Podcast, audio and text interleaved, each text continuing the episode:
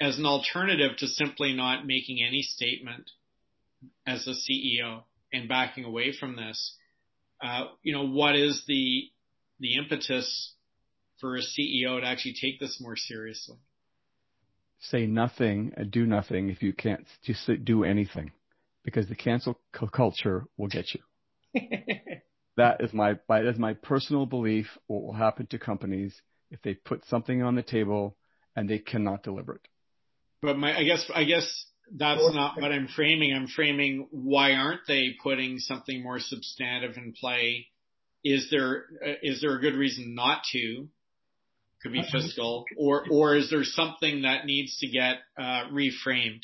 David's gonna David's gonna say something profound, but I'm gonna say something. I was just gonna say I, I don't agree with George because we, um, and as did Nike actually, we set out our goals and we were public about them. And every year we stated our goals and we, in our financial report, we had a combined report. Um, we would state how we were doing against those goals.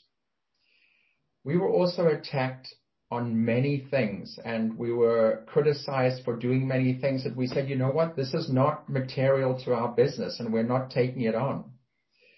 Um, and again, that goes back to materiality. Our impacts, both positive and negative, are these things, and we're going to focus on these things. And I think if you set goals and are transparent about them, if they are tightly integrated with your impacts and your materiality, you will not get canceled. It's when you start stepping beyond that that the canceling happens. You have been listening to the Business of Retail podcast, an unflinching strategic alternative to the conventional industry discourse. Thank you for joining us. For more information, please go to www.thebusinessofretail.ca.